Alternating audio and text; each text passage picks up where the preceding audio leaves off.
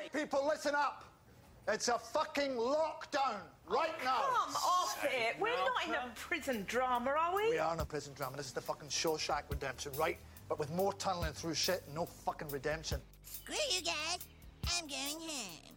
Sheriff, this is no time to panic. This is the perfect time to panic. It's the end of the world. I ain't going. I'll go with Child. Hey, fuck you, Palmer! I'm going with you. Who says I want you going with me? All right, cut the bullshit! Because the whole world gone crazy! Hey! Everybody calm the fuck down.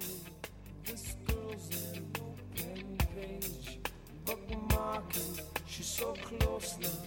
This girl is half his age.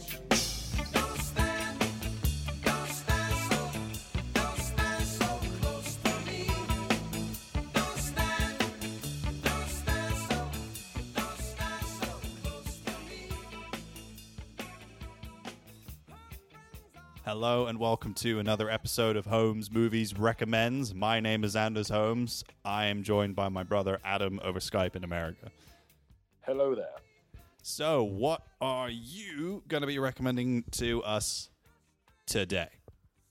Well, I think I've been um, recommending a lot of um, of films from a lot of different places, um, but I'm going to go right back to the mothership uh, for this one and go into my happy place, which is you know the Hollywood of the 1950s, uh, Technicolor, and all that stuff. Uh, and so I'm going to recommend the rather brilliant and very unknown and underrated film, uh, All That Heaven Allows, uh, which is a uh, Technicolor romance from 1955, directed by Douglas Sirk, um, and starring Jane Wyman and Rock Hudson.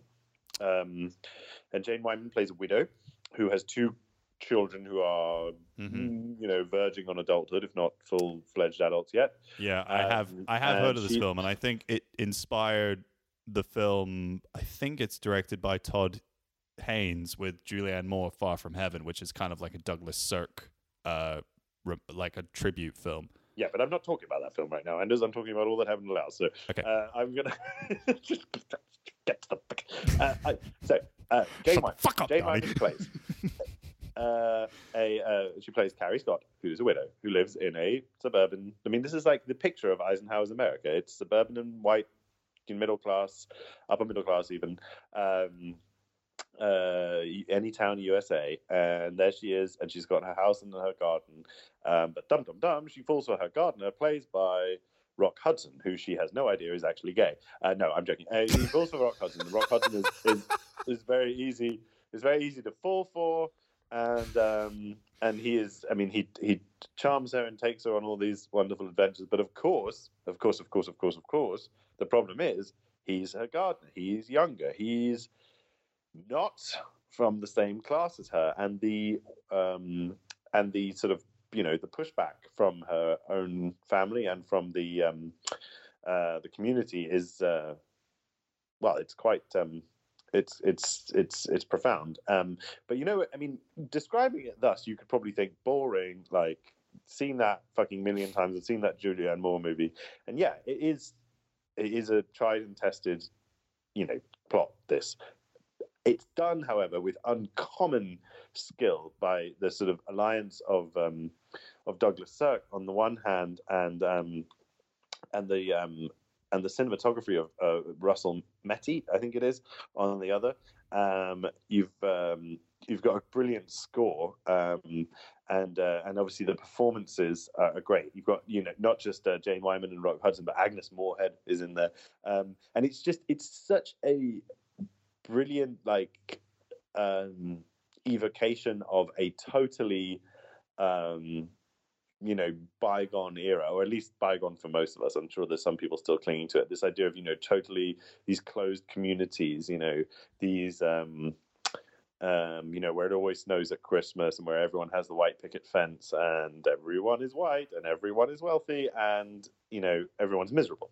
Um, and I think that they, they show that so well and they show so compellingly how Jane Wyman is allowed to escape from all that misery, all that affluent misery with this um, hunky, um, soulful um, man who's good with his hands, if you know what I mean. and um, he, um, you know, and I think that the the love story is very convincing, and then obviously the the fact that there is this pushback that means they can't be together is also convincing and, and devastating because it's it confines her to a life of unhappiness.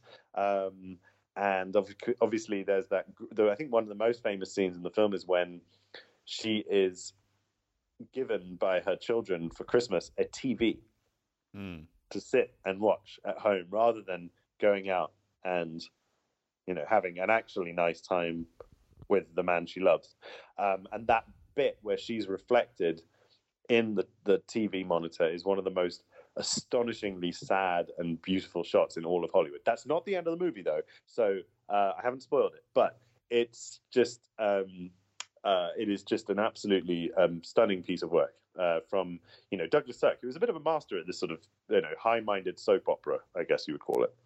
Yeah, I think it it did have this kind of kitchen sink uh, drama style a little bit with his movies in a way. Well, they're, they're not so much kitchen sink dramas as like a really beautiful house drama. I mean, kitchen sink is more like sort of working class. Th- th- Yeah, his sorry, I got- way I- more about I got the lives up. of you know bored white wealthy people. Yeah, it does remind me a little bit of um, a uh, Fassbinder film, "Fear Eats the Soul," which is about uh, an older an old woman who uh, falls in love with a.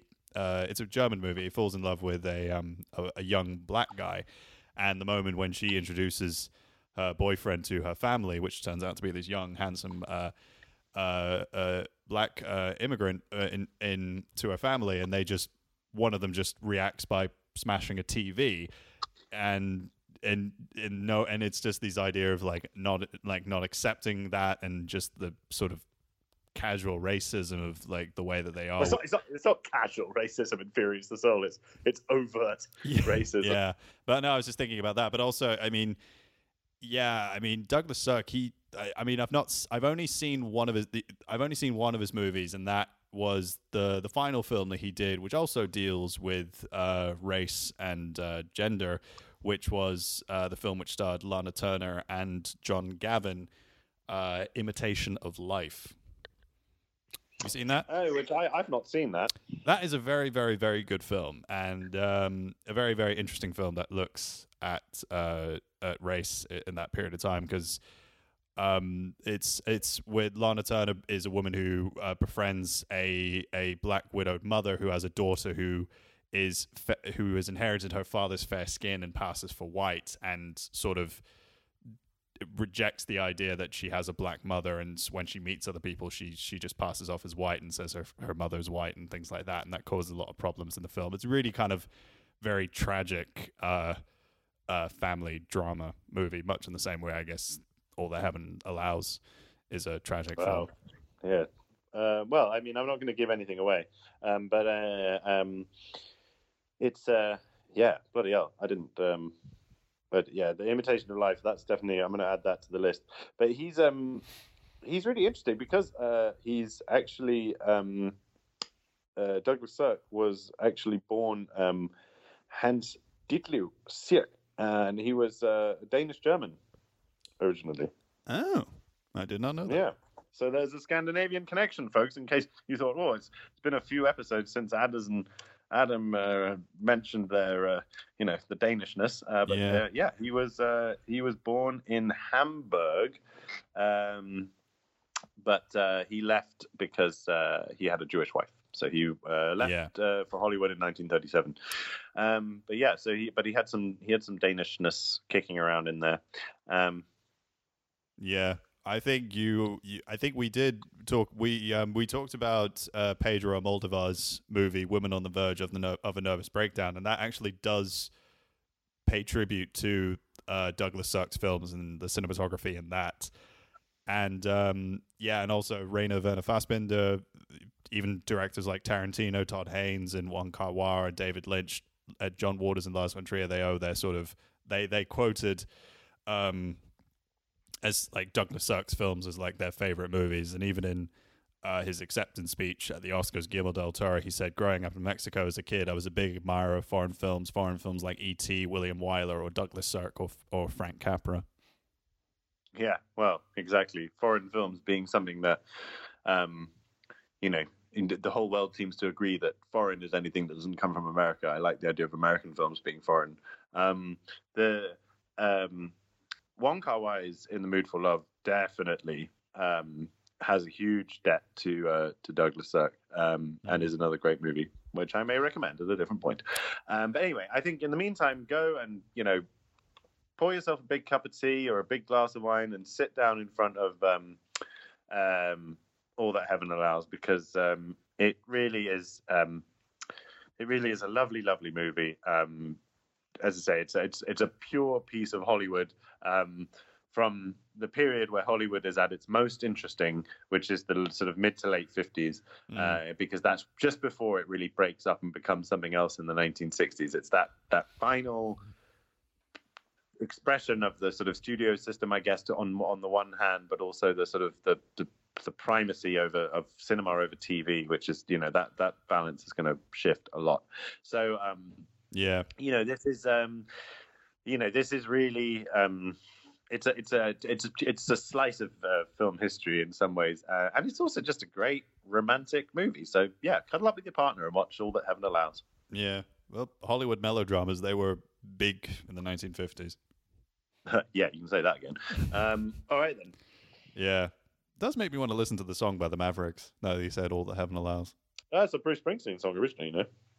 Is it? Mavericks, the Mavericks covered it. Uh, the, the Bruce Springsteen song "All That Heaven Will Allow" uh, is um, actually not as good as uh, the Mavericks cover, in my opinion. Um, so you can feel free to uh, email me at gofuckyourself uh, at uh, gmail.com. Uh, but um, yeah, All That Heaven Allows. Do check it out, guys. Uh, thank you for listening to another episode of Holmes Movie Recommends. Uh, do check back and see what, or hear what I will be recommending.